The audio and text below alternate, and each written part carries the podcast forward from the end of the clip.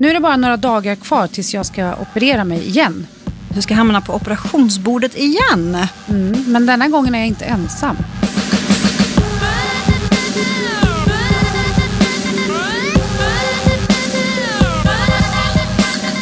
Hej och välkommen tillbaka. Åsa Brännander här. Hej, hej, My Martens! Alltså nu har det gått en vecka igen. Ja. Hur är det möjligt? Tiden går så fort när man har roligt. Nej, men det är bara, det springer iväg. Och jag tror, alltså mina veckor går ännu fortare än vad dina gör. För man säger ju det, att ju äldre man blir, desto fortare går tiden. Och det ligger säkert något i det. Men tiden räcker fan aldrig till. Nej. Mm. Det skriver jag under på, oavsett ålder. Vi pratade om det i bilen på väg hit, att är det, det är egentligen det enda vi har för lite utav, så är, är det tid. Och det är galet, den här jädra Fast jag tycker stressen. ändå så här.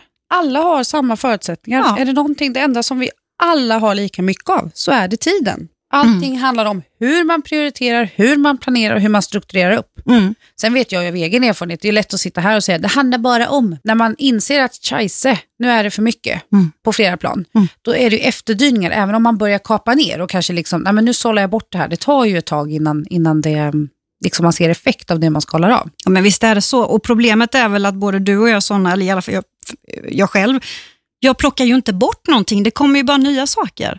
Det bara liksom läggs på hela tiden. Men vi får eh, fortsätta jobba på det där på något vis. Vi försökte ju sätta liksom så här en rubrik. App, app, app. Nu måste jag få fråga. Mm. Din diet, du som dietar och jag som Ja! inte gör. Vad håller du på med nu? Jag vet ju, du har kört det här paleo, paleo-inspirerade. Ja, Och det måste jag säga att paleo-inspirerat tycker jag är jättebra. Jag kan inte leva upp till det fullt, för det, det passar mig inte. Men alltså att ha det som ett grundtänk i en kost, Mm. det bidrar ofta till en balanserad eh, kost. faktiskt. Mm. Nej, men man kan väl säga så här att ehm, jag har ju nått mitt mål. Har du det? Ja, jag har nått mitt mål. Det gäller bara att behålla det också. Eh, och, Att bibehålla är alltid svårt. ja, det är det. Men jag hade satt ett som mål att jag skulle gå ner tre kilo. Och sen kom jag ju på så att det var ganska löjligt att ha liksom kilomålet. Så det är ju centime- centimetrarna som, Centimetrarna, som Ja. räknas istället. Och, alltså det, alltså man tycker så att tre kilo är inte så mycket, men jag är en ganska liten tjej. Så att jag är superstolt. Det funkar skitbra. Och då har jag faktiskt ändå bara kört det strikt i veckorna. Ja, jag vet. För helgen har ju liksom varit party för dig. Alltså på med Ja, att inte äta. par- ja, nej, men alltså inte, nej, men just att du har, ja, men du har valt att äta Ja. vad du vill i stort sett på helgerna. Ja. Men när man börjar köra en sån här strikt kostgrej, när man, när man anpassar sig och går in för någonting väldigt hårt, och ofta går man ut väldigt hårt i början Mm. med, när man ändå vet att okej, jag har lördagen och, och söndagen fritt, liksom. jag får äta om jag vill. Mm. Äter man lika mycket som man, som man brukar? Nej, grejen är att jag märker att min magsäck har, ju, har liksom minskat. Jag äter ju ofta istället, var tredje timme, Ja. men ganska lite. Så jag hinner ju inte bli, bli så hungrig. Och jag tar ju jättesmå portioner nu även på mina frossadagar. Ja, nej, men du ser. Mm. Alltså, min akilleshäl har alltid varit att jag är en sån otrolig godisrotta. Jag skulle kunna välja Ja. bort middag för godis och kakor. Och helst varma kanelbullar. Ja, I alla fall. Det är helt otroligt. Jag har kört lite så här, eh, jag tagit en kromtablett varje morgon nu i, under ganska många veckor, eller ett par stycken, tre kanske. Jag vet inte exakt. Eh, som jag testade genom ett kosttillskottsbolag som jag jobbar för. Och då har jag testat det här och jag har verkligen känt att sötsuget försvinner. Fantastiskt. Jag har testat många Ja, sötsugsgrejer vet. som ska ta bort, liksom, men, men det funkar. Jag har äntligen hittat en grej som funkar för mig. Gud vad bra, för jag Ja. vet ju att det är det som är svårast för dig. Alltså, det är ja. helt galet. Jag vet ju nu att du är ute och käkat ibland så har du tagit in så här två chokladbollar och en kanelbulle istället för... eh, Ja. Och jag tar liksom Älskar. stor pastarätt eller något. Här. Och vet du, Jonas är ju ingen godisrotta. Vilken tur. Ja, men alltså, du vet, jag kan ligga i sängen och bara, älskling, ska vi inte åka iväg och köpa lite lösgodis och titta på en film? Han bara, så, nej, verkligen inte. jag bara, ehm. Och så tittar han så här lite gulligt, lite under lugg, lång lugg. Då. Ja. Så tittar han så här, bara, men My, du kommer aldrig kunna locka mig med sötsaker.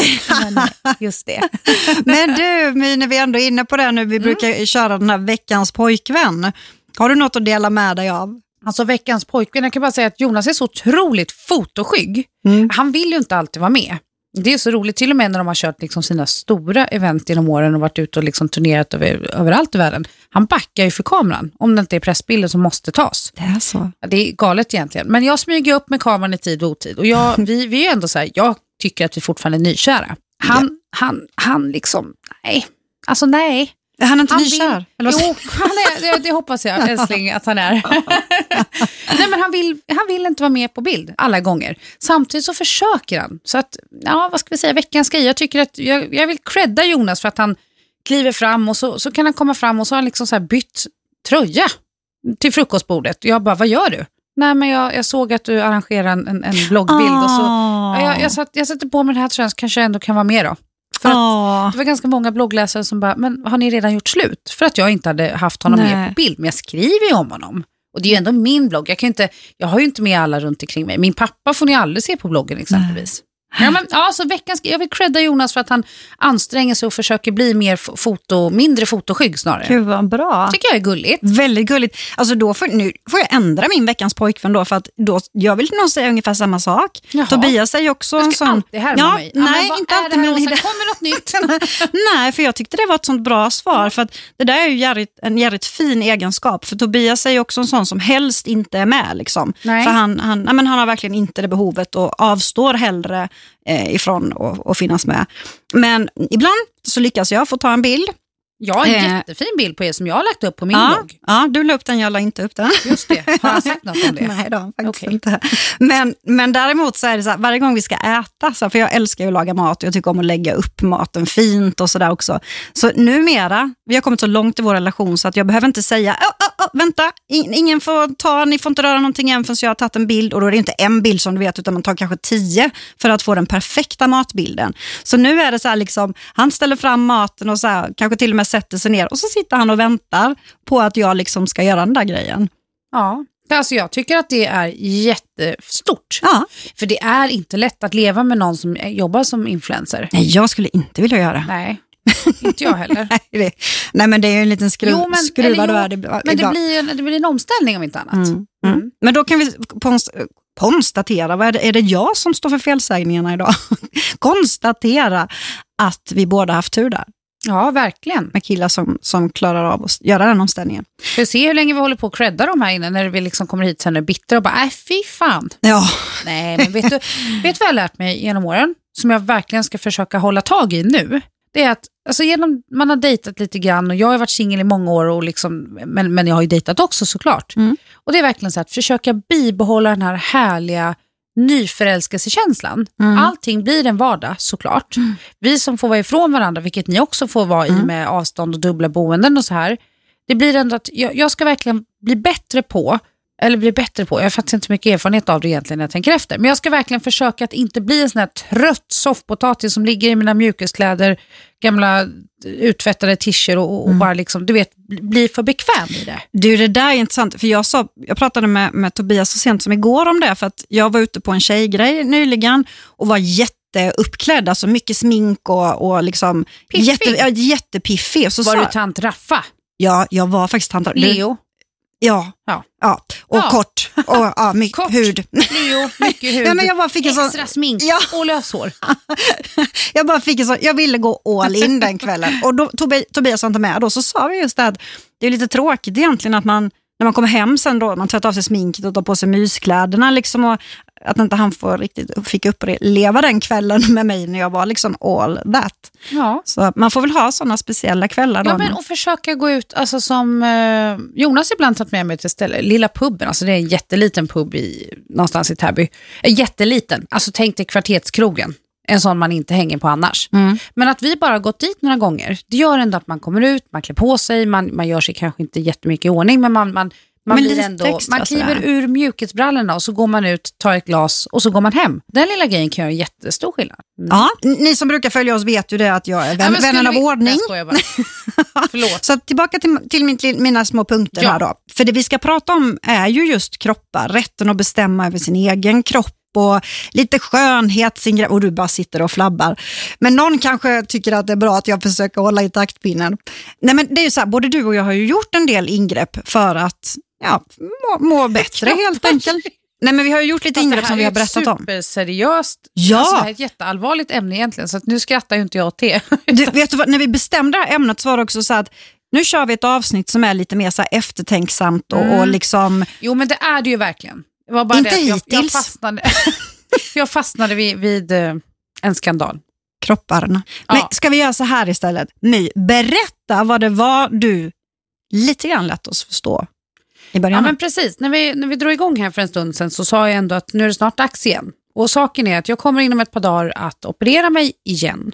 det här med, att, med bukplastiken. För det första, jag får fortfarande, alltså om vi ska dra ett snitt på det, det kanske är mellan 30-40 personer i veckan som frågar om det här med bukplastiken, Mm. som ber om råd, som står inför sina operationer, som frågar om de behöver det.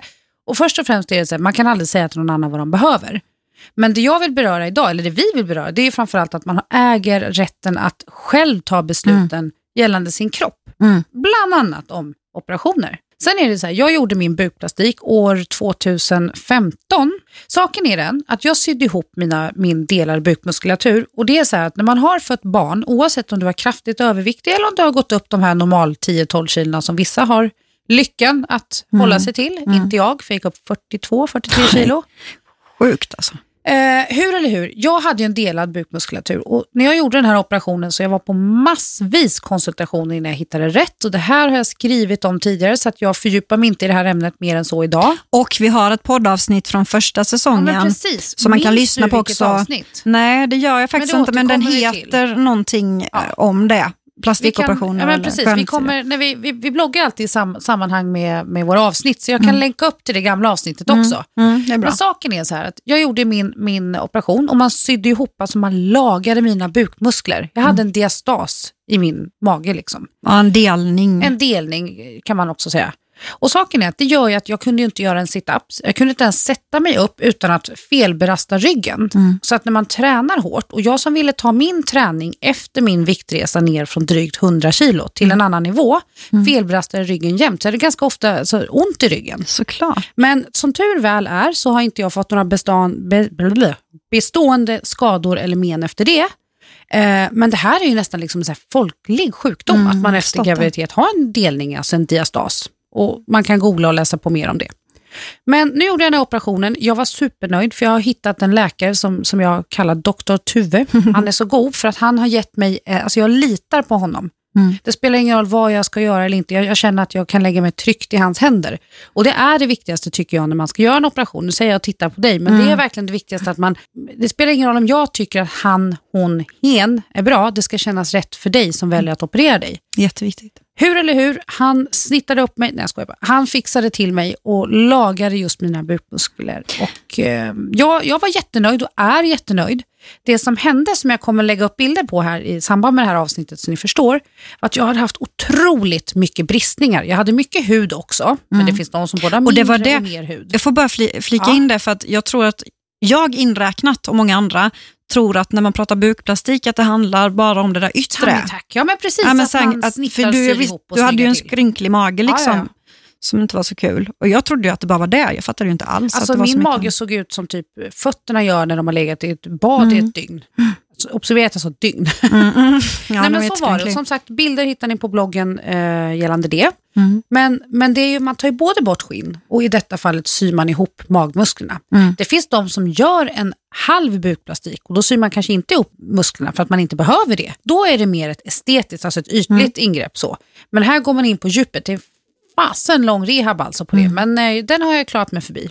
Men nu till det roliga, vad Mm. vi ska göra nu. Och det är så att jag är lagad, fixad, mina bukmuskler har fått kontakt Mm. eh, lite senare än vad jag hade hoppats på. Men jag hade inte rätt träning efteråt för jag visste inte hur jag skulle bete mig. Därav att jag även fördjupat mig i det ämnet. Men nu är det dags igen för att jag fick en komplikation efter min förra operation. Jag Mm. pratar inte så mycket om den för jag vet faktiskt egentligen inte varför. Men jag hade ju väldigt stora bristningar, alltså breda bristningar. Smala bristningar har man lite lättare att klara, men när, man, när de är breda då är ju huden extremt uttänd. Ja, det är klart. Vilket är vanligt vid kraftig övervikt. Men det där är jätteolika för att den, det finns de sjukt överviktiga personerna som exempelvis Biggest Loser-deltagarna som, som inte eh, får den typ av bristningar. Eller du själv, jag vet inte om du har haft mycket bristningar. Nej, inte någonting faktiskt. Nej. Jag är oerhört lycklig för det. Ja, jag bara ja. Så bitter! Nej men skämt åsido, det är ju så att det, bristningar är ju inte snyggt alltså. Nej. Så att eh, det som hände var att jag hade haft mina största bristningar så sprack jag Mm. efter operationen. Fy katsingen. Fuck i helvete. Jag kommer ihåg att jag bodde hos några kompisar uppe i Stockholm som jag var inneboende hos och de fick pyssla om mig under den här perioden. Jag sprack och det läkte såklart ihop för jag, de var jätteduktiga där på, på kliniken hos Dr. Tuve. Men eh, jag fick ingen bukt med det, så jag fick ett stort fult R som ni Mm. också kan se på bloggen idag. Då är bara grejen det att nu ska jag göra om det igen. Alltså jag ska göra en till bukplastik men nu ska jag göra för det yttre. Mm. För att snygga till ärret. Det ska bli komma lite längre ner mot Fifi. eh, jag kommer dra ner huden och eh, förhoppningsvis få bort sista partiet av de här bristningarna som man ser på min mage. Gud vad Och härligt. jag tycker det här är sjukt kul. Alltså jag har längtat. Mm. Jag var beredd att göra det för ett år sedan men kände att jag mådde verkligen inte bra. Och när man ska göra en operation, oavsett vad det är för plastikoperation, det kräver rehab och det är bra om man är i ett mentalt stabilt skick och fysiskt. Och det var jag inte för ett år sedan.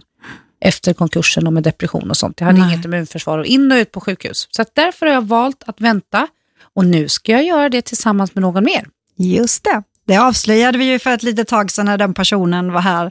Ja, En fast vi sa det lite exklusiv, luddigt eh, gjorde vi. Lite luddigt. Så. Men, du kan få berätta. Ja, jag ska, bara, jag, ska, ja, precis. jag ska ju inte vara med, men jag vet ju då, eftersom att båda de här tjejerna är väldigt goda vänner till mig, att de ska göra en ja, men kompisoperation. Ja.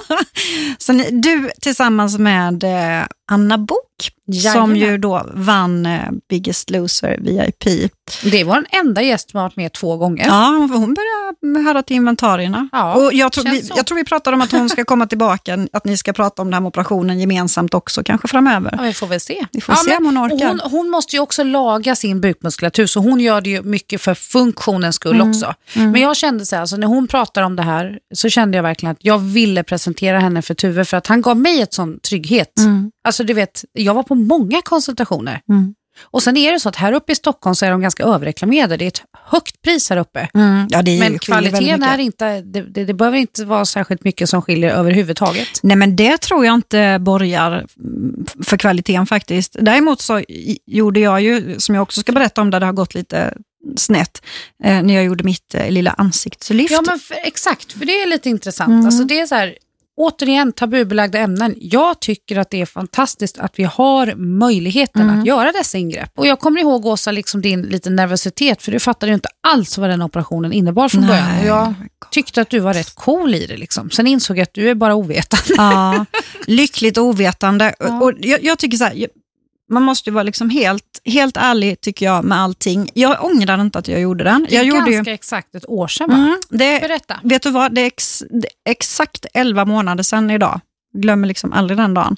Eh, nej men jag hade bestämt mig för att göra ett litet ansiktslyft, vilket innebar att jag skulle ta bort lite skinn under hakan som hade stört mig under ja, men faktiskt ett par, tre år skulle jag tro. Alltså så, så att jag mådde faktiskt dåligt av det. Det jag inte insåg var ju att det där var ju en betydligt större operation än att ta bort lite skinn liksom under hakan. Förlåt att jag skrattar, men vi har pratat om det här, så Ja, det är det- inte så att jag minimerar, Nej, det är det inte. dina känslor. Nej, och jag var, jag var ju väldigt noga med att jag gick på rekommendation från dig och det, vi har andra vänner som har gjort liknande på den här kliniken då, här uppe i Stockholm. Så de har väldigt gott rykte, men det kan ju gå snett ändå. Jag har och hade jättestort förtroende för, för eh, kirurgen som gjorde det här och ja, men, alla, alla runt omkring. Det är bara det att när, innan jag ska in på operationen så pratar vi om att ja, men man kanske kan dra lite så här så att man blir av med, med en liten eh, ja, rynka vid mungipan och sådär också. Mm. Så att, det kom vi fram till att vi skulle göra. Jag opereras och vaknar upp och bara liksom känner att jag kan liksom inte röra mig. Och får titta i en spegel och ser liksom så att hela mitt hår är bara en stor blodklump, liksom. levrat blod. Hade du extensions i vid tillfället? Ja, jag hade ju du det. det? Jag hade bokat att jag skulle byta extensions veckan efter, vilket naturligtvis var fullständigt omöjligt. Jag skulle färga ut växten veckan efter. Det var ju för sig inte så genomtänkt. Nej, det var verkligen men, inte men, men det. borde man kanske upplysas om också, tänker jag, vid konsultation. Ja, det, men jag fick... Alltså, jag, helst bort med extensionsen, Mm. för de, alltså, det var ju galet. Alltså, för det var ju så här, bara, Att- ja. det var ju inte så att de bara tagit bort lite skinnbit, utan för att kunna göra det hade de alltså lossat mina öron. Alltså, hör på den. Lossat öronen, sytt tillbaka dem och dessutom då snitt från öronen långt bak i nacken på båda sidorna. Mm. Det, det var ju därför det var ju, liksom, det var ju blod överallt. Liksom. Och det är lite läskigt, speciellt när man som jag alltså, förstår det då att du inte var medveten Nej. om att man skulle skära av dina öron. Men jag fattade ju ingenting. Dessutom hade jag faktiskt fått fel information för att jag hade fått information om fettsugning av hakan. Nu var det, ingick det en liten fettsugning också. Hade man bara gjort en fettsugning så var det tio dagar man inte fick träna på. Men jag fick inte träna på tre månader. Alltså, så det var ju jättemycket sånt här som, det här var ju dessutom i samma veva som jag började dejta Tobias. Ja, Och jag hade sagt till honom så att "Ja, jag ska göra en liten operation med halsen. Ja, men alltså fattar du, gången, då när vi sågs några dagar senare och jag, liksom, så jag, jag kunde inte på flera veckor vrida ansiktet ens. Alltså för jag var ju så sydd. Och just att det är, det är, både, alltså det är både smärtan, men Ja. att man måste ha försiktigheten och ge det sin tid att läka. Förskräckligt. Men det blev ju lite knas då i läkningen för att ena örat då, som de låtsade, blev så svullet. Det såg ut som ett elefantöra alltså. Alltså det var helt groteskt. Jag, jag, jag kan också faktiskt lägga upp Och det är bilder inte på det. heller en helt ovanlig komplikation. Absolut det inte. Händer, och det, det handlar ju inte heller om att kirurgen i detta fallet har gjort något Nej, fel. nej, nej, nej, nej, absolut inte. Det är Nej. jätteviktigt att poängtera det. Utan det blev liksom en komplikation som gjorde att läkningen blev inte bra. Så jag har ju fortfarande, framförallt då i högerörat, har jag ganska ont. Alltså Ja. Jag kan inte ligga på det örat. Det har blivit fruktansvärt ful ärrvävnad bakom örat och örsnibben ser helt demolerad ut. Så om ni kollar på bilder på mig så är det väldigt sällan jag har håret bakom högerörat. Och det ska ju inte bli att man har en issue för att man har en liten skinnflärp under hakan och det slutar med att man inte vill ha uppsatt hår längre.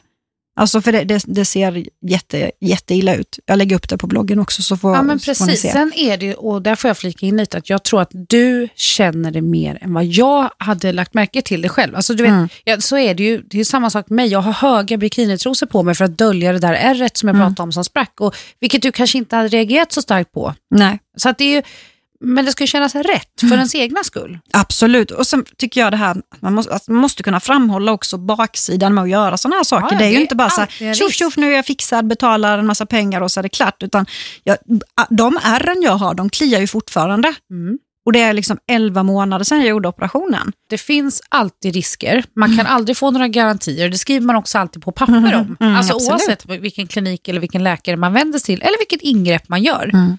Jag kan känna att när jag gjorde min bukplastik, jag är ganska säker på att jag bidrog en del till komplikationen själv. På vilket sätt då? Ja, det vill jag egentligen inte prata om, kommer jag på. Men ja, säger man av. Fast jag tror jag vet vad du Ja, menar. det vet jag att du vet att jag menar. Eller vad, jag tror jag vet att du vet vad, jag, vad du tror att jag menar.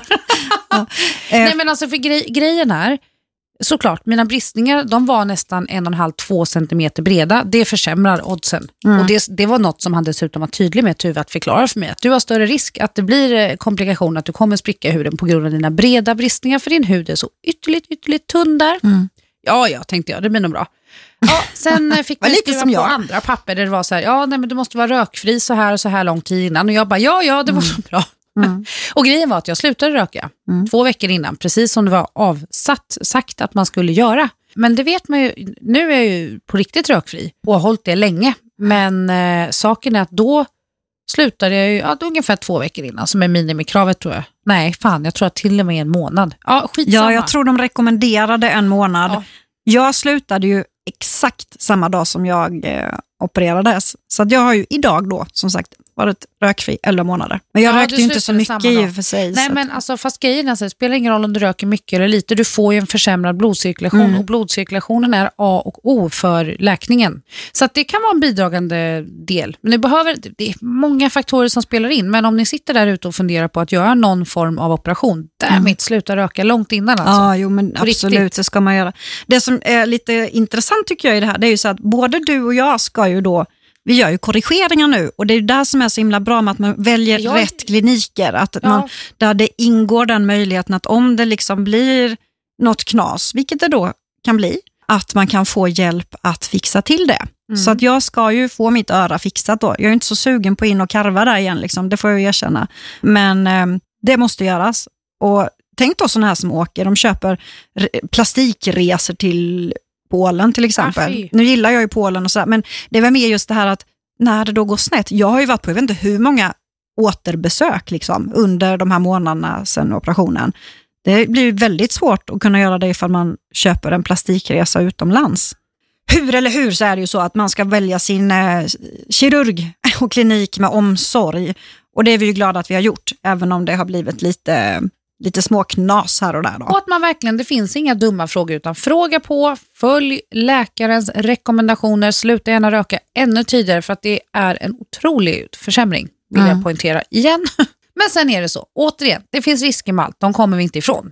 Mina bristningar var en försämring så att det var liksom nästan bäddat för att det skulle spricka. Och det blev väldigt bra ändå för jag fick funktionen som jag ville ha men det blev inte lika snyggt som jag ville.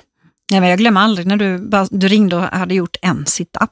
Man bara, okej, jag gör hundra varannan dag liksom, i rad. Jag, bara, jag klarade den. Jag minns det verkligen för att jag var i, jag var i Portugal på en träningsresa och bara skrek inför alla andra. Ja, det har vi nämnt förut. Det var kul. det var kul. Nej, men jag tycker att eh, det ska bli spännande att se hur det här blir för dig Åsa nu när du går tillbaka och gör din korrigering. Och jag gör ju faktiskt egentligen inte bara en korrigering, alltså jag gör ju en halv bukplastik nu. Mm. En riktig jävla snygga till plastikoperation. You will be stunned. Alltså det är så kul. Jonas tycker det är helt onödigt. Ja, men så det, det tycker Tobias också. Men det där handlar om Och när jag, frågade, när jag sa till honom att välmående. Jonas, älskling, jag funderar dessutom på att förminska brösten samtidigt. Då höll han på att sätta kaffet i halsen. Ville han, vill, skulle han vilja att du gjorde det eller inte? Nej, inte. Nej. Han tyckte att ja, du är fin precis som du är, sa han, med skräck i blicken. Ja, för du har ju rätt så stora ballonger liksom. Jo, men och grejen är, jag har opererat mina bröst. Jag gjorde, jag gjorde det när jag hade slutat amma Ludvig. Jag Det gjorde det också det var faktiskt. 2000, årsskiftet 2011-12. Så det var ju något år efter, op- eller efter operation, efter förlossning och sådär. Eh, och jag gjorde inget lyft, så jag har ju inga fula ärr, vilket jag är tacksam för. Men Mm. eh, de är ju stora, så för min smak, jag hade gärna tagit ner dem en och en halv, två storlekar.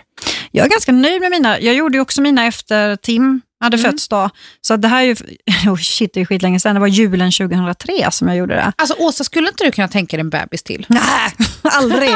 Nej, jag får panik. En liten sladdis till Tim.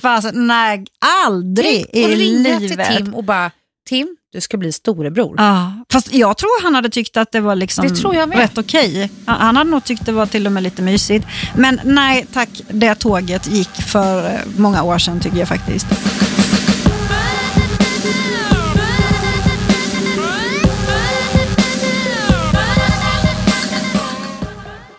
Jonas är äldre än vad du är. Nu behöver du inte få det låta som att han är en gubbe. Nej men det är han inte. Nej, han är yngre än mig. Då får jag ingen mat ikväll. Nej precis. Han är, han är äldre än dig men yngre än mig Ja. och eh, har inga barn. Nej. Och då är jag säkert inte ensam om att fundera på det här liksom. Nej. Nej. Nej. jag bara, nej. Nej, men så här- Varenda journalist ställer den här frågan Ja, när vi möts det. ute på mingel och sånt. Då är det så här, "Åh, men kommer ni skaffa en liten bebis? Men grejen är så här, jag fattar att frågan kommer. Men vi är ju så nykära fortfarande Mm. så det är ingenting som är skrivet i, i sten åt varken det ena eller det andra. Men, men det är klart att jag någonstans, alltså medvetet har jag dragits till män, eller till och med nästan gamla gubbar med facit i hand. Ja absolut. Ja, och Ja, det, mycket äldre än det, mig. det har jag lärt mig att gamla gubbar är ingenting för mig. Nej, eh, det har jag sagt hela tiden men du vill inte lyssna. Men för att hålla oss till ämnet så känner jag så här att jag har dragits med till män, alltså när jag har dejtat har jag medvetet valt bort män utan barn för att jag har verkligen varit så inställd på att jag vill inte ha fler barn. Mm. Ja, stenhård det, jag har sagt det alltså många gånger. Hur eller hur så känner jag nu att jag försöker förlika mig med tanken på att eventuellt vara öppen för det. För jag Mm. menar, känns det så här bra som det gör nu i Mm. fortsättningen och framåt, ja men det är klart att jag är öppen för den dialogen, att liksom, vi, vi kan diskutera det internt i familjen. Så att vem vet, jag Mm. kanske sitter där med ett litet indianbarn om några år. Jag, vet du vad jag tror faktiskt att du kommer göra? gör det? du? Ja, jag tror det. Jag tror ju så här. Jag själv vill inte heller ha barn. Jag har aldrig längtat efter barn. När jag träffade Tims pappa så var det ingenting jag ville hellre när vi väl hade gift oss. Liksom och så här. så att jag tror när man, när, man, när man tycker att man har Och nu träffat blir jag rätt. helt kallsvettig här på andra sidan. alltså bara, Nej, men du har, träffar man rätt så tror jag det är en naturlig förlängning liksom, av på något vis manifestera sin, sin relation. Så att, ja, ja, jag man kan tror... ju köpa en hund. Ja, man kan. Men på tal om barn, alltså vi hade faktiskt en annan grej vi skulle prata om och det var ju så här, Mm. ja, men rätten till sin egen kvinnokropp och nu är vi inne på barn och jag vet till exempel att du har men, väl haft ja. ganska lätt eh, för att bli det. Jag Ja. ju, hade ju inte det. Nej men precis, och det, det, jag tyckte att jag hade lite för lätt för att bli gravid. Ja, varför, varför jag nisch, alltså liksom tyckte att vi skulle prata lite om det var för att jag läste en, eh, det blev en jäkla storm och ett pådrag mot vår kära Alexandra Kissy Nilsson, mer känd som Kissy då, bloggdrottningen.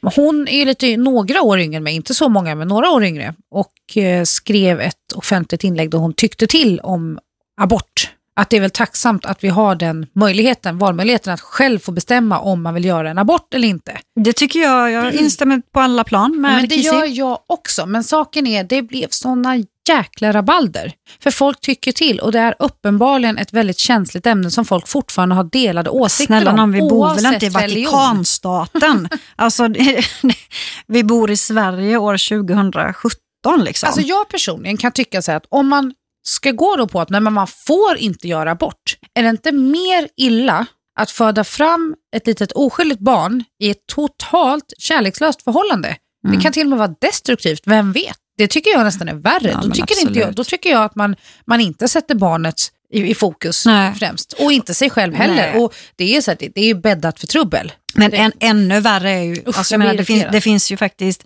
kvinnor som, som blir gravida helt mot sin vilja. Alltså, vi snackar våldtäkter, det kan till och med vara Definitivt. incest och sådana här förskräckliga saker. Mm. Och tänk liksom så här, man kan säkert lära sig att älska det barnet också, men, men alltså tänk ändå, gå nio månader liksom och bli bära påmind he, äh, fy. Mm. fasen och inte kunna, kunna få avgöra det själv. För det är återigen, det finns säkert kvinnor som vill behålla det, ett sånt barn för att man, man, man, ja, man vill det av olika skäl. Men jag tror att väldigt många inte skulle vilja det. Liksom. Tänk att någon bara säger till dig så här, fast du har ingen valmöjlighet. Nej, men alltså, det vore fruktansvärt. Så jag vill verkligen lyfta fram att jag tycker det är jätteviktigt att man får välja.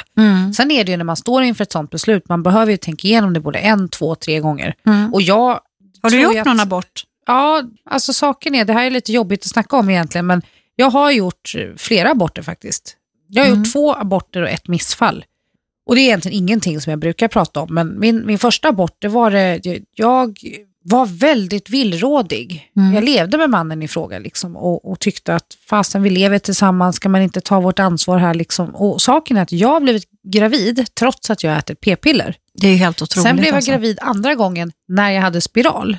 Så jag har ju varit med Det är inte det att du har slarvat liksom? Nej, utan du nej har... men verkligen inte. Utan jag har en, en väldigt, eller hade då, det kan ju förändras. Mm. Jag har väldigt lätt, eh, jag har lätt för att bli gravid. Jag är väldigt fertil av mig tydligen. Mm. Känns, ibland skojar jag om det och säger, tittar på ett par kalsonger blir jag gravid. Men så det illa är inte det jag. inte. Eh, så jag var med i en sån här undersökning i ett och ett halvt års tid. Där man, där man test, jag använde mig lite som test och försökskanin på vissa olika preventivmedel. Mhm. Ja, eh, och det är egentligen bara för att se vad som händer med hormonerna i kroppen. Så det var inte så här att jag skulle ligga och se om jag blir gravid och sen... Jag såg framför mig Ja, att du fick så in, inlåst liksom i ett så undersökningsrum och så skickade de in män på löpande band. Där, Men liksom. Gud vad äckligt. Fy! Men Åsa, dra något gammalt över dig. det var skitäckligt. Nej, eh, nej, men så var det faktiskt. Och det tog eh, mig ett par år så, så hittade vi ett eh, sätt som funkar för mig och förhoppningsvis så alla mina blodprov och test av olika preventivmedel kanske gav någonting. Inte vet jag. Men Mhm. nu har jag ett bra stensäkert sätt. Så jag har en spiral som är lite annorlunda. Jag har även en Asså? annorlunda blodgrupp. Det har jag med. Vad har du för någon? Oklart. jag kommer inte ihåg. En, en annorlunda. Jag har en jätteovanlig blodgrupp också. jag vet, Aha. jag, måste, jag har det uppskrivet. Få åka utomlands ska jag ha en lapp Ja. med mig ifall något händer. Gud vad vi är annorlunda. Ja. Kan vi inte säga unika? Jo, unika. Vi är så... Nej, Nej inte. men skämt åsido, det är så här, jo men jag gjorde de här aborterna och den första aborten den var väldigt jobbig för mig. Jag ville inte och jag var ganska långt gången och jag kan än idag säga där och då så ville inte jag. Och jag fick en Fasen. sån riktig panikattack liksom inne på sjukhuset så man, man bar ut mannen i fråga som var väldigt arg av sig. Nej. Men hur eller hur så gjorde jag den aborten och det är jag glad för idag. För att jag var ung, inte redo och hade förmodligen inte kunnat ge den bebisen de bästa förutsättningarna. Men jag dömer ingen oavsett vad man tar för Nej. beslut. För det viktiga är att man tar sitt beslut. Och där är ju männen i en situation Mm. där man inte har den chansen att påverka, där man inte har den möjligheten. Men det är fan upp till varenda man. Det är... Alltså det är så här, om man är ute och ligger runt, roar sig, ja, det kan man tycka till om det också. Men den dagen man stoppar in kuken i en fiffi Mm. utan kondom, skyll dig själv. Då ligger ansvaret över på kvinnan. Man kan, man kan tycka att man frågar, ej, ej, alltså herregud. Det finns de som frågar liksom efter första samlaget. Och då känner jag så här, vart var du under sexualkunskapen? Mm. Jag fick den frågan av en kille en gång som, som eh, det här var många år sedan, men som jag liksom träffade och det var efter att vi hade haft sex. Så jag bara, nej, jag har ingenting. Alltså jag kunde inte låta bli att driva Mm, med mm. personen i fråga. Och jag tycker det är så oansvarsfullt. Men du vet, det är lätt, man kanske är ute, det kanske är alkohol inblandat, vad vet jag. Ja, det, Men jag, jag, stöttar det är... till att vi får välja själva. Självklart så ska man få göra det. Det Men är ju... Kiss fick en hatstorm emot sig av vissa. Inte var 50-50 i och för sig, men ja. Många Ja, jag, jag kan inte förstå det Jag- och jag tycker definitivt att man, det måste man få avgöra själv. Jag, hade ju då, jag var ju inte sån som man liksom viftar med kalsongerna och, och så blir man gravid, typ så, utan tvärtom. Det tog ju, tog ju nästan ett år tror jag faktiskt och ett missfall eh, innan Tim, Innan Tim, Tim- satt där ja. han skulle. Men jag tror så på det mentala så himla mycket för att då var det så att ja, men vi försökte och det är ju så jäkla tråkigt när man hamnar i det. Det blir liksom verkstad istället. Det är ju inte så bara för att man man älskar ju inte liksom, utan det är bara så här, okej nu ska vi göra barn. Mm, det är ju kul första två, tre, fyra månaderna kanske. Sen blir det ju jävligt tråkigt liksom. Mitt problem var att jag hade så långt mellan mina menstruationer, så det blev ju inte så många ägglossningar heller på ett år då. Så jag glömmer aldrig, vi var på semester och jag var jätteledsen för jag hade fått eh, ja, någon blödning och sådär. Och, eh, och hade då haft ett utomkvedshavandeskap också innan. Usch, Ja, det var hemskt. Det var, det var jätte, jättehemskt verkligen. Pratade med min läkare och sa att jag måste få hjälp så att jag får fler ägglossningar helt enkelt. Och han säger så här, då gör vi så, så att när du kommer hem från semestern, då ligger det ett recept och väntar på dig och så påbörjar vi en hormonbehandling. På den semestern blev jag gravid. Sant? Ja, det är sant. Just på den semestern? Ja, så jag hann aldrig men hämta ut det. Gud vad roligt. Mm. Och så jag, jag, slappnade du kanske av där, liksom, att Ja, ja, men jag det här det. löser vi när vi kommer hem. Mm. Ja, men jag tror det. Och jag vet dessutom, när- den dagen jag kissade på stickan, precis när den slog om till, det var väl ett plus tror jag, eller något sånt där det Ja. skulle bli va? Det är det nog fortfarande skulle jag Ja, tro. det är nog, då gick brandlarmet på hotellet och kompisarna som var med som visste att jag skulle kissa på stick, stickan på morgonen. Det första Mia, då, Mi- Ölands-Mia, Ja. sa så här, när, när jag kom springande med, med stickan och håret alla håll, hon bara så här, jag visste det när brandlarmet gick, nu satt den där liksom. Nej, vad gulligt. Ja, det var men alltså, det är något särskilt. Och jag kan bli så frustrerad som då tidigare har haft väldigt lätt för att bli gravid. Att jag både släkt, alltså jag kan ta det som ett exempel, min kära kusin, hon och hennes kille försökt i alltså 10-12 år tror jag. Mm. Nu har de fått sin bebis. Och vi pratar missfall på missfall, läkarundersökningar. Alltså det har varit en sån otroligt lång och smärtsam Mm. resa för dem. Och grejen är så att det finns nog inga, du vet jag önskar, åh jag är så, jag är så glad för deras skull nu. Och Mm. då blir man så här, men när man själv bara, ha, nej men here we go again. Det är inte kul. Nej. Alltså det, det är så orättvist. Man önskar att man kunde ge sin det, Fertilitet. fertilitet till någon annan som behöver den. Jag har ju kompisar som fortfarande kämpar, liksom. det är inte kul. Nej, Nej det är Vissa saker fruktansvärt kan man påverka och andra frustrerande. inte. Precis, men jag har ju kompisar, och- och då snackar vi inte bara en som jag känner till, där, där man då eh, har adopterat. Ja. Och när man har fått då sitt adoptivbarn blivit gravid Ja. efter att ha kämpat i många år. Så återigen, jag tror fasen i mig att det där mentala som jag var inne på, som du sa, att man, man slappnar av liksom, och så blir det inte bara verkstad, man njuter av att älska med sin man eh, igen istället. Och, och liksom, Ja, men, ja, jag tror att allt hänger ihop även Mm. där. Mm. Och titta på Jonas, han är ju adopterad. Mm. Hans syskon, det ser jätteroligt ut på hans familjebilder. Världens mysigaste familj. Och så ser man alla andra ljusa och väldigt skandinaviska. Och så Mm. står Jonas där med sitt långa vackra hår. Men är, har han, är det äldre Han eller yngre? Han är äldst. Okej, så där har, det är ju kanske ett sånt Vet exempel. du, lite jag vet faktiskt inte, det måste jag fördjupa mig i när Ja. jag pratar om hans familj. För det kanske inte återigen han vill att jag Nej, gör här. nej, Men just kan- att han är äldst av sina syskon. Så att han, och han är adopterad och sen eh, de andra biologiska. Mhm. Men saken är, de är ju som, alltså, de är, har ju en fantastiskt fin sammanhållning i sin familj. Ja, Bättre än vad vi någonsin har haft i våran, eller Mm. kommer att ha. Ja, men det är underbart. Men eh, jag tror det är så här att adoptivbarn är ju oftast oerhört älskade och efterlängtade. Så det är nog, finns nog en fördel med, med att ja, adopteras tror jag.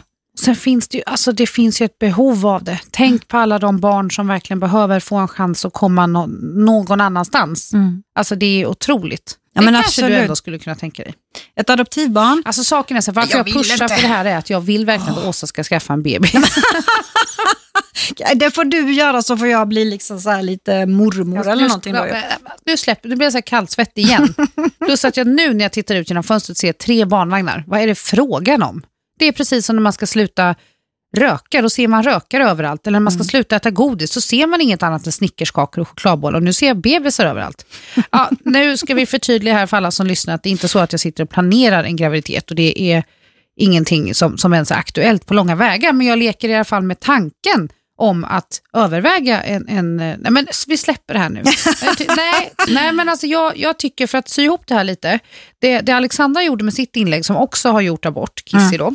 Det, jag tyckte att det var ganska intressant för jag kunde inte sluta läsa kommentarerna och det var liksom för emot, för emot och männen tyckte att de kunde inte föra någon talan och det ena med det tredje och där tycker jag att de har fel. Skyll er själva, har man inte mm, så skaftet nog på huvudet, vad heter det, huvudet på skaft. har man inte huvudet på skaft nog att förstå att konsekvenserna med ett oskyddat samlag kan leda till en graviditet, då tycker jag att man kanske skulle fördjupa sig i ämnet innan man penetrerar vaginor till höger och vänster.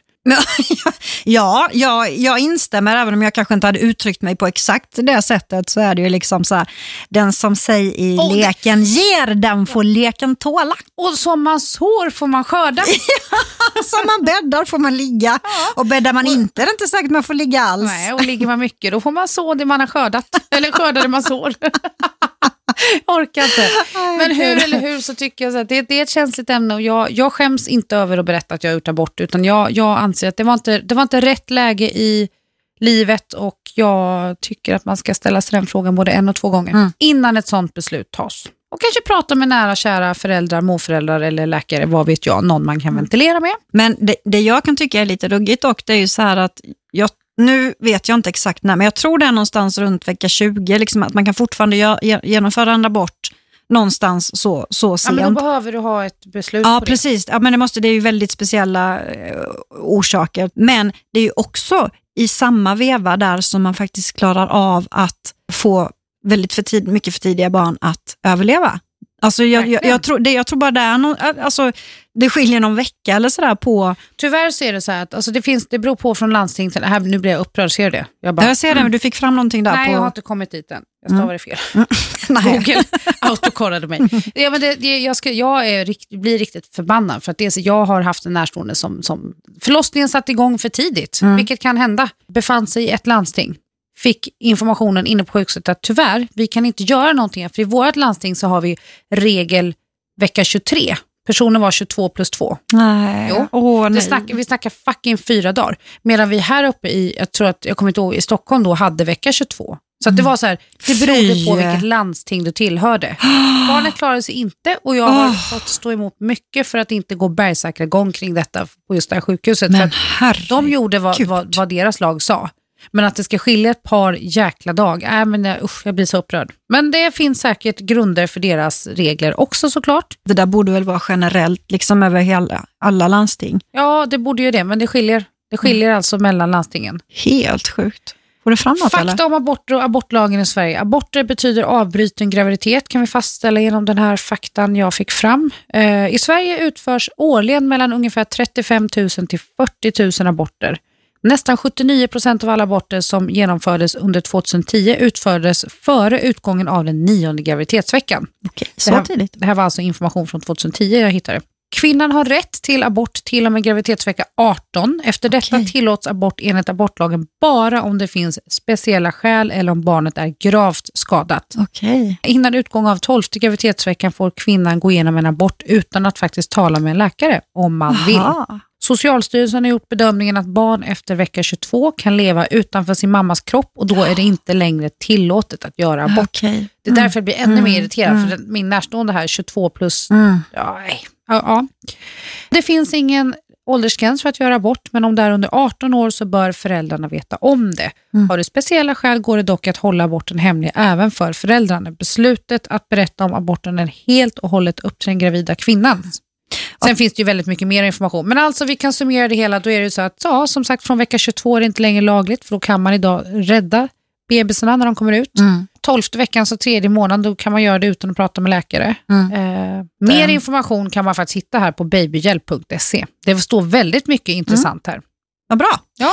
Eh, och Det är ju faktiskt väldigt bra att vi bor i ett land som Sverige ändå, där man då har det här reglerat i Ja. lagen faktiskt. Jag menar, det finns ju länder där, där det, det inte fungerar alls på så sätt. Heja Sverige att man får göra abort. Och vi har ju rösträtt också, Tänk säger att vi har det. politiker. Men Ja. i alla fall så tycker jag att alla lata, fega, icke pålästa där ute som inte lägger sin röst. Mm. Lägg din röst. Vad händer den dagen vi inte får rätten att rösta? Precis. Ja, men det det, är katastrof. Gud vad jag blir imponerad av dig nu My som tar upp det här. För det är ju så här att just, det är ju mindre, bra. mindre än... Nej, du gör ofta bra saker gumman.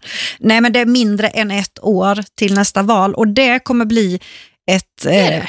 Ja. Är det fyra år sedan vi hade val sist? Är det Mm. sant? Oh, herregud. Så det är valår Men alltså- 2018, september. Jag är helt förvirrad på vad jag ska lägga min nästa röst på. För att det har ju hänt otroligt mycket i den politiska världen här i Sverige. Mm. Ja, och även i USA där Trump går bergsäkra igång. Men om vi bortser från det, för vi kan ju bara påverka vår, våra egna Val. röster och val. Ja, jag blir så upprörd för det här skulle man kunna prata ett helt avsnitt om. Men för att summera det, jag tycker så här återigen, fan, lägg din röst. Mm. man måste tänka så här, man kan inte hitta något parti som till 100% står för samma ja, värderingar och, och åsikter som man själv har. Men man, man kan säkert hitta ett som står så mycket som möjligt för det. Du är otroligt påläst för att du jobbar med det och du, du är dagligen engagerad i dessa frågor. Och jag är väl, verkligen inte alls i närheten av så påläst som jag önskar att jag vore. Borde Men, vara. men jag, det är ju så här med allt är ju politik. När du Ja. gnäller över mjölkpriset eller bensinpriset eller vad blöjorna kostar. Liksom. ja, men nu är det Så- bilskatten som går i höjden. Ja, det är politik. Och det är liksom så här, om man inte, om man inte röstar, om man Gäller inte det på något även en privatleasad bil undrar jag? Så rätt polletten trillade ner. Ja, ding. Ja, precis. Nej men allt är politik. Så är det ju faktiskt. Mm. Och, det, det, jag tycker ändå att vi ska vara tacksamma att vi ändå här i Sverige har den möjligheten. Vi Mm. får välja om vi vill göra abort. Vi får välja att lägga vår röst på ett parti som vi känner att vi förhoppningsvis Mm. tror på och känner att de här partier, det här partiet har mest positiva fördelar. Mm. Som sagt, det finns inget parti som är perfekt. Herregud, det, det, det är omöjligt. Mm. Jag är, jag är helt chockad över att du tog upp det här. till alla de här människorna som, som, som ligger på soffan och latar er i politiska sammanhang, i träning och i allt möjligt. Upp och engagera er. Kom Ja, igen. tyck Pepp. till. Det är bättre att tycka något än att inte Ja. tycka något. Och om, jag nu, om jag får kuppa lite så har vi våran... jag är ju engagerad i en bloggportal som heter Ja. Makt med Q. maqt.se. Det är bara kvinnor som får blogga där och det är kvinnor Alltså från alla engagerade kvinnor, ja precis. Ja, eller samhällsengagerade. Det, det. liksom, det, är inte bara, det är liksom ingen läppstiftsportal, om man säger så. Nej men precis. Men, och det som är så fint med den är att det är liksom alla partier representerade. Så det är inte, bara för att jag eh, är blå, så är det liksom inte det som den Nej, står nej. för, utan vi tar aldrig ställning där, utan alla får komma fram med sina åsikter. Och där blir politik lite enklare och lite roligare kan jag tycka, när man ska ut och läsa liksom på Mm. partisidornas... Eh, ja. Mm. Jätteintressant. Och där kan man Ehm, starta sin egen blogg gratis och få hjälp av oss också. Ja. Nu är det så här att jag vill då avsluta det här oerhört intressanta med valet med att säga att det är som sagt mindre än ett år kvar. Och 2018 så är det den 9 september som det är valdag. Men herregud, kan du skicka ett mess och påminna? Ja, jag kommer göra det. Jag ska, jag ska Nej absolut men det göra kommer vi att se Nej, men till 9 och med. september. Ja. Och det är en vecka tidigare än vad det brukar vara nämligen. Så det är lite annorlunda. Det brukar vara mer, mer liksom runt 14-15. Ja, Jag blir så jag är stressad över hela nästa val, men jag hinner, Mm, jag jag hinner också. bearbeta det. Jag Men också. vi får se vad det landar i. Det kan blåsa många vindar innan eh, det är avgjort, tror jag.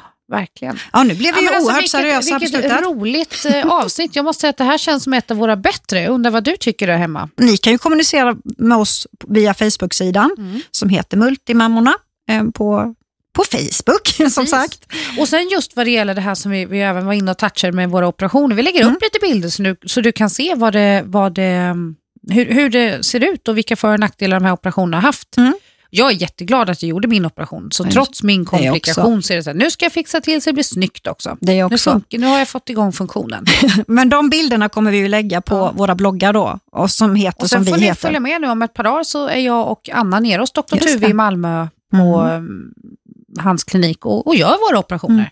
Spännande! Ja, det tycker jag med. Det ska bli jättespännande ja. att se. Ja, du får ju vara med i telefon. Liksom. Ja, det måste jag få vara på. Redan på Kanske- du kanske uppvaket. vill vara var sist. och vill du inte skicka meddelande via Facebook så kan du mejla på multimammorna.outlook.com. Där har vi ju fått väldigt mycket frågor om både mitt ansiktslyft och din Ja. bukplastik också. Och, så vi svarar på allt sånt. Och så frågar folk, har inte du gjort brösten också? Men det har jag både skrivit och sagt 300 gånger. Men jag tycker det är också då My blir så, här, li- blir så här lite irriterad och skriver så här, skicka en länk till bloggen eller Ja, jag vet, in, Mm. in, googla skriver jag Ja, när jag blir googla skriver du. Den, den är, den är Googla. lite så här, då förstår man att det är lite tjurigt där. Då är jag på dåligt humör. Ja, så nu vet ni det, googla Yes. om ni vill veta någonting. Men mejla till oss jättegärna också så är vi tillbaka om exakt en vecka igen. Yes, Bye, tack för bye. idag. Hej då.